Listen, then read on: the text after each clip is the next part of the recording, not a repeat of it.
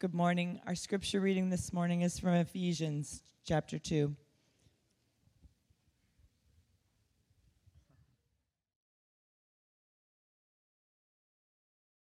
Consequently, you are no longer foreigners and aliens, but fellow citizens with God's people and members of God's household, built on the foundation of the apostles and prophets, with Christ Jesus himself as the chief cornerstone. In him, the whole building is joined together and rises to become a holy temple in the Lord. And in him, you too are being built together to become a dwelling in which God lives in his by his Spirit. Thank you. Good morning, everyone. As we've seen this summer in our construction series, we realize that God isn't finished with us yet, right? And he's building us up to be all that he wants us to be as his people. And uh, today is kind of the end of our series. It's a crescendo, so to speak, as the Apostle Paul leads us to the truth of the church. And it's also a build-up for us at C L C, Carmel Lutheran Church, now to become Cornerstone Lutheran Church. It's talking about building up. There was a couple who had been married over fifty years. And uh, uh, they, uh, it was a traditional marriage. The, the wife uh, was a homemaker, and she was a mother and a grandmother, soon to be a great-grandmother. And uh, on top of that, uh, the husband was a wonderful provider. They went to church every, every weekend, and they said their prayers together every night. But they had one problem that existed throughout their marriage. It seemed as though in almost every conversation, it always ended up in an argument. Uh, many times it got downright heated. Finally, one day the wife had had enough. She couldn't stand it any longer. She knew that divorce was not an option. So that evening when she crawled into bed with her husband, she said, "This just can't go on. I've had enough of this terrible situation. We must pray. We must ask God to change us. So let's pray. Let's ask God to take one of us home to be with him in heaven." And she said, "Then I can move in with my sister in Cincinnati." She was building up to her point, wasn't she? And today we build up to this point of the church and who we are and what we are about in God's church. This is a common theme that we see in this entire book of Ephesians. Already in chapter one, the Apostle Paul says that God placed all things under his feet, Jesus' feet, and appointed him to be head over everything for the church. This is his church, and he is the head. We call it the Holy Christian Church. It's the only divinely instituted organization in the universe, and Jesus is the head. And he's the head of C L C. You know, it was over seven months ago now that we as a congregation decided that if we're going to be in different places, different sites, but still be one church, we would need to have a unified name. And so we thought a lot about this. We prayed about it. We searched the scriptures. And as God's people, we came together last month and we decided that we would call ourselves Cornerstone Lutheran Church. It has the same acronym, C L C. It seems to fit. And it's so biblical. And it's, it's, it's so wonderful because it describes who we are about and what we're, we should be doing. Uh, Powerful words in this Ephesians chapter two, and that's where the name basically comes from. As the Apostle Paul talks about, he says, consequently, as a result of God's peace that we have with him, we are fellow citizens with God's people and members of his household, built upon the foundation of the apostles and the prophets, and Jesus himself is the chief cornerstone. Over the years, many images have been given to try to describe the church. We've been described as an army. We've been described as a body with many different parts. We've been described as, as a, a shelter, a huge tree where all the, the, the nations of the earth can come and find protection and shelter. Uh, we've been described as leaven or yeast that spreads out to all the people of the world. But today we have some very important images for us to consider as God's people. How many of you, when your children were young, or maybe you still have this, and you know about the Where's Waldo books, okay? They're kind of fun because you, you try to find where Waldo is, and while Waldo's clothes are always the same and he looks the same, on a lot of these pages, there's hundreds and maybe even thousands of people, and it's hard to find Waldo. You've got to really search for him. And I have to tell you today, people are searching for the church. Where is the church? What is the church about? And today, by the power of the Holy Spirit, we find that we are the church. And this section kind of is the answer to where's the church. And there are three images that the Apostle Paul uses to help to give us a better, better appreciation for the church. I don't have to tell you that the church today is appreciated less than ever before. The church kind of has a bad name in many circles. People have stopped coming to church. A lot of people. Our church attendance is less frequent than it was. There are less and less people who are who appreciate and love the church. And so that's why it's important for us to look at these images. There are three images that we want to cover. The first, the church is God's kingdom. The Apostle Paul says, "You are no longer foreigners and aliens, but fellow citizens with God's people." When Paul wrote this, being a citizen of the kingdom of Rome was one of the highest privileges that anyone could have. Rome was at the height of its territorial and political expansion. Rome had dominated the world. Its armies kept peace and dispensed just, justice. Rome had already been around as the leader of the world for hundreds of years, and people expected that their rule would never end. And so if you were a citizen of, of the kingdom of Rome, that was really something. But here the Apostle Paul says there's, there's a better kingdom than that. And that's the kingdom of God. Jesus often talked about that kingdom. In fact, when we pray the Lord's Prayer, his disciples said, "Teach us to pray." And Jesus said, "Pray, thy kingdom come." When Jesus was being tried before Pilate, Pilate asked him, "Are you a king?" And Jesus said, "My kingdom is not of this world."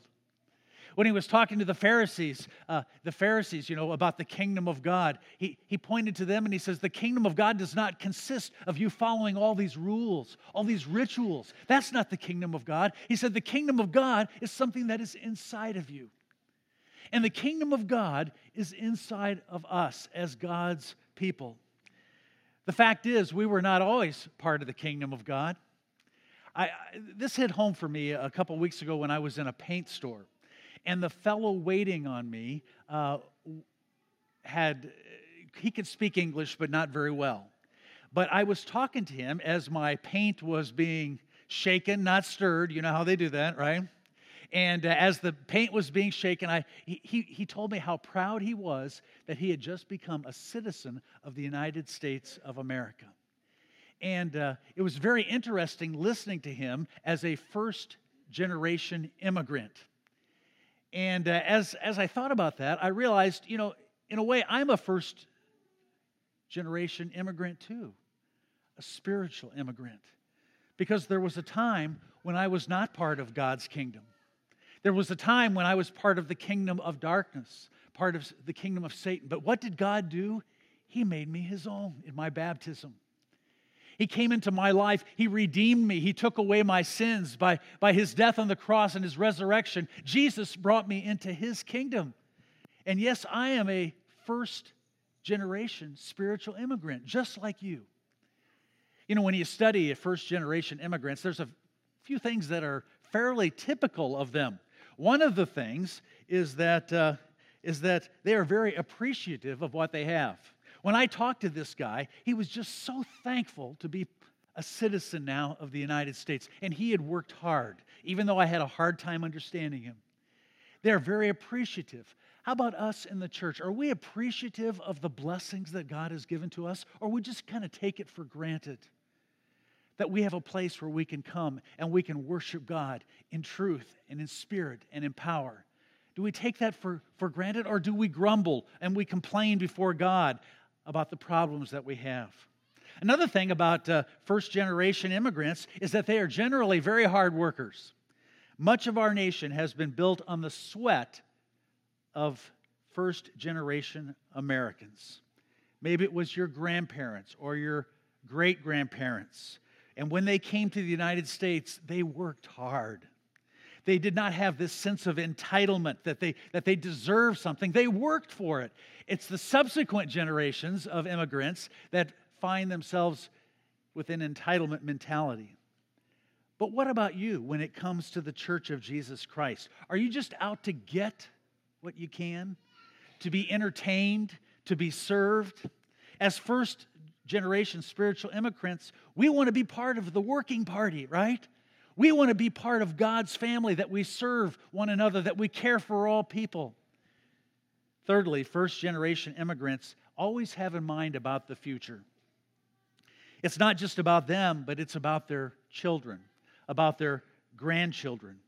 First-generation immigrants are concerned about the generations that will follow them. And friends, that's also true in the church, isn't it? As spiritual immigrants, we are concerned about what's going to happen in the future.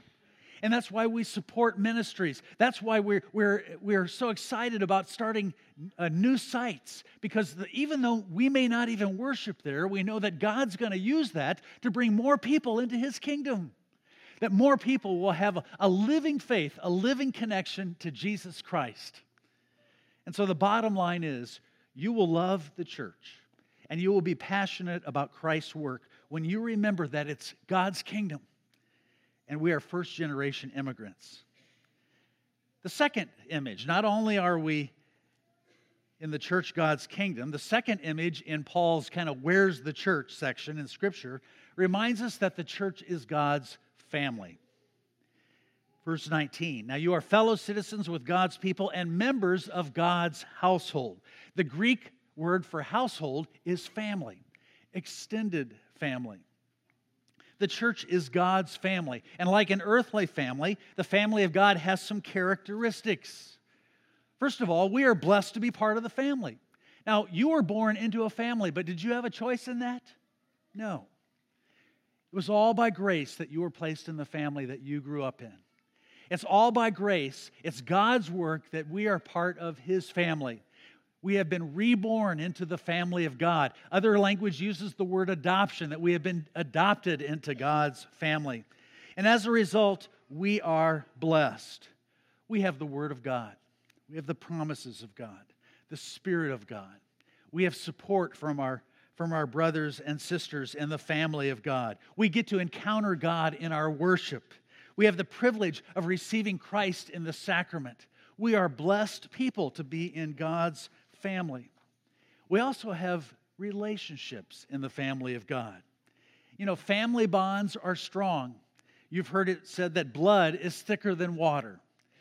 Well, the blood of Jesus, His Son, has cleansed us from all of our sins. And so we are bound together with the shed blood of Jesus on the cross and His resurrection. And that brings us into relationships with each other, where we experience love and acceptance and humility and encouragement. There should be no other place on the face of the earth that is as good as us in giving out that kind of compassion and care to one another. And as the family, Uh, we practice unity even though we are very diverse. There is diversity in the family of God. It was true in your family like that too. Raise your hand if you are or were part of a family with more than two children or more than one child. If you're two or more, raise your hand. All right, look around. Now, in that family, were you all exactly alike? No.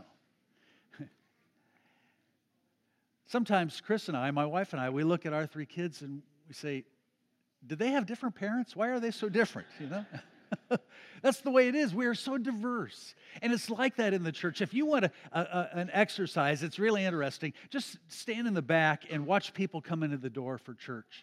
And look at how different everyone is. And even though we say that Carmel is, you know, so homogeneous in this area and so forth, we are very, very diverse. Uh And that diversity creates some tension, too. I, uh, someone handed me a, a little cartoon. It was one time coming out of church called The Irony Board. And uh, it had this guy talking, and the guy says, I was looking forward to an important meeting at our church, but alas, it was not meant to be. The peacemakers meeting, it said, scheduled for today, has been canceled due to a conflict. We have diversity, and yet what does God, the Holy Spirit, do? He draws us together so that we can walk in humility and love and forgiveness and acceptance. And so if you love the church, you realize that the church is God's kingdom and the church is God's family. The third image in this section of Where's the Church in Ephesians is particularly pertinent to us here at C L C, and that is that the church is God's building. The church is a different kind of building, isn't it? It's not just a building that is based on rocks or stones or steel or plaster. The building of God is all about people. Back in the uh, seventies and eighties, we used to sing a little song that went like this. It said, the church is not a building. The church is not a steeple. The church is not a resting place. The church is the people. I am the church. You are the church. We are the church together. All who follow Jesus all around the world, yes, we're the church together. We are God's building, the church. And the Apostle Paul tells us what kind of building we are as the church. First of all, we are a people that are founded, a building on the Word of God. Look at our foundation. It says, "Fellow, we are fellow citizens with God's people, members of God's household, built upon the foundation of the apostles and the prophets." The apostles and prophets, that's code words for Holy Scripture. The apostles' teaching is what became the New Testament. The prophets, that's the Old Testament. And so our foundation of everything that we do and everything that we are in the church is God's Word. It's Holy Scripture. The Word has a priority. It has a priority in you as an individual. It has a priority in your family. And it is our priority in this church. I uh, smiled when I when I uh, read the story about a young mother who was trying to have a quiet time and was reading her Bible. Well, her four-year-old uh, was playing in the same room. And this four-year-old little girl saw what Mommy was doing. And she asked Mommy to stop, to give her some attention. Mommy, when are you going to stop reading that book? The answer was never, because the foundation of all that we are is found in God's Word.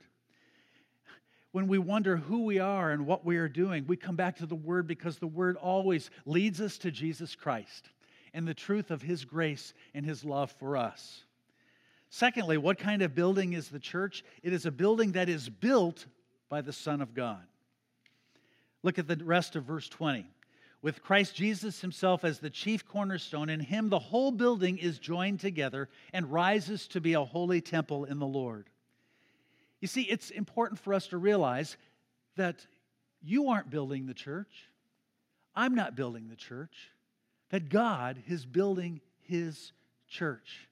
That was so evident when Jesus was talking to Peter, and Peter confessed his faith, and Jesus said to him, I tell you, you are Peter, the rock. And on this rock, He says, I will build my church. Jesus is building His church, and the gates of hell will not prevail against it, He says to Peter and to all of us.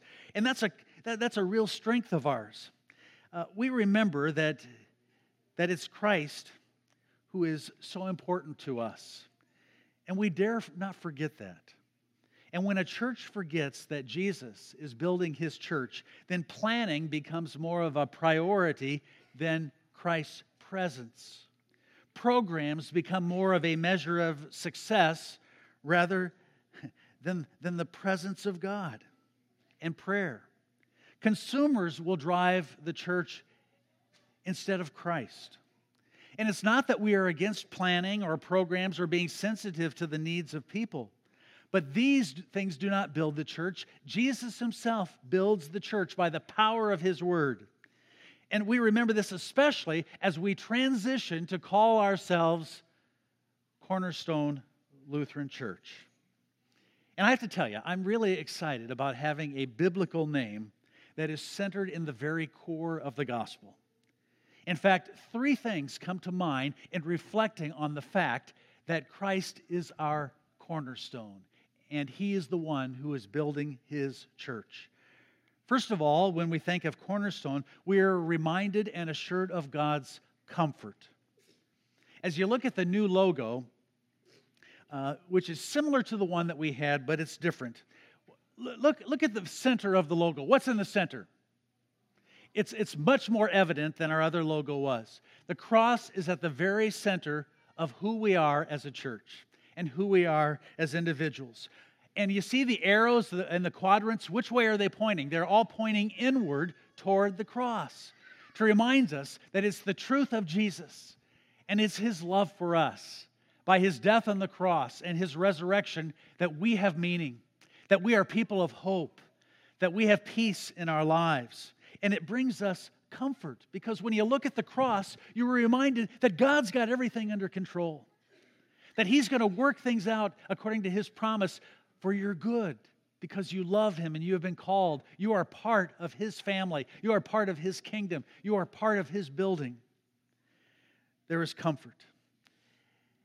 Not only is there comfort in knowing Jesus as our cornerstone, but secondly, we also receive our character from Jesus, the cornerstone.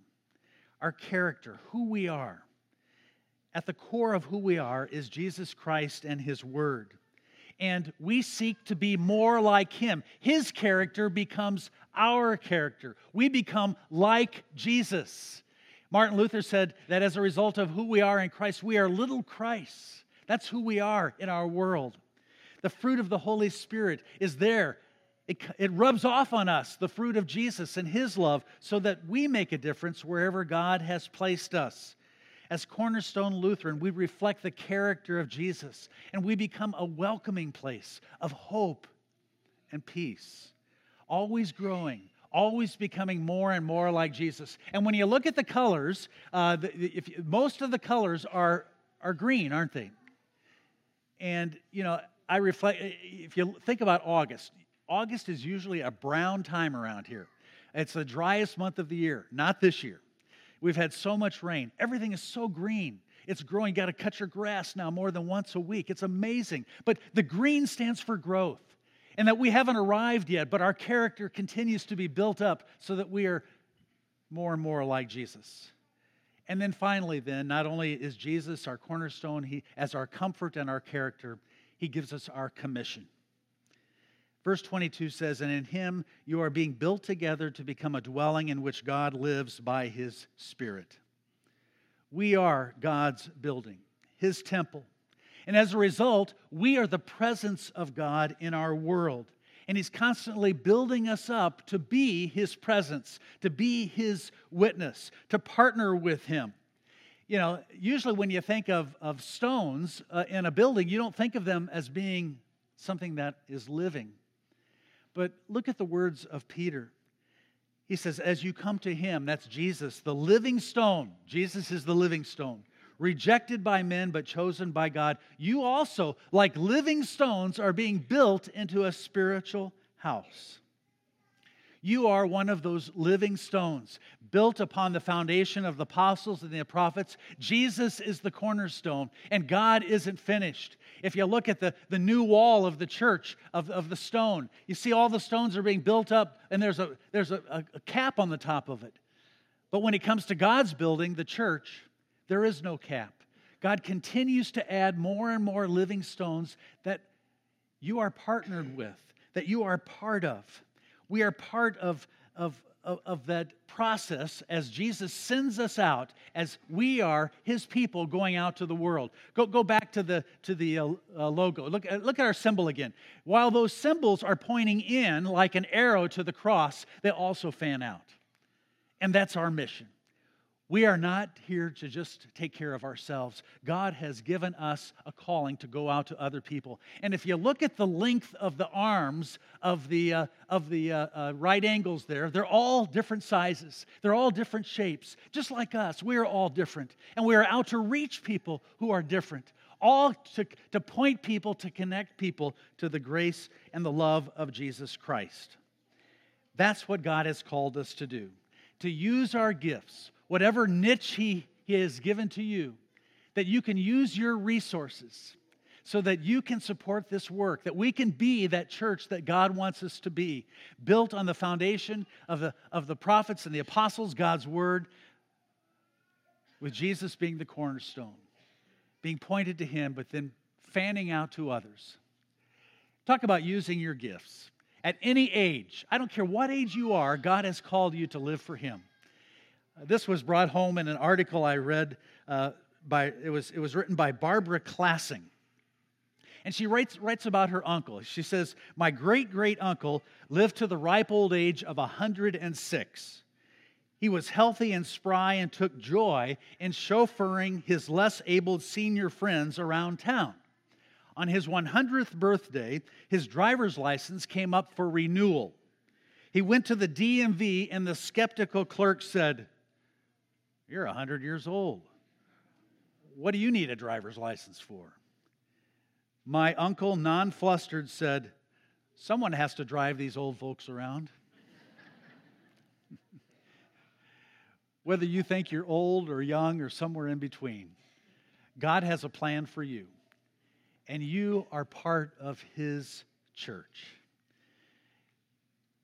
We are lined up on Jesus, and how excited we are to be Cornerstone Lutheran Church, that he is our comfort, he gives us our character, and he sends us out. He commissions us to go out to all the world. Yeah, sometimes Waldo's hard to find, and sometimes people have a hard time seeing in us the grace of God in Jesus Christ. But friends, we are the church. We are his kingdom, we are his family, we are his building. And God is using us to reach out, care for, and build people toward maturity in Christ. This is Cornerstone Lutheran Church. Amen?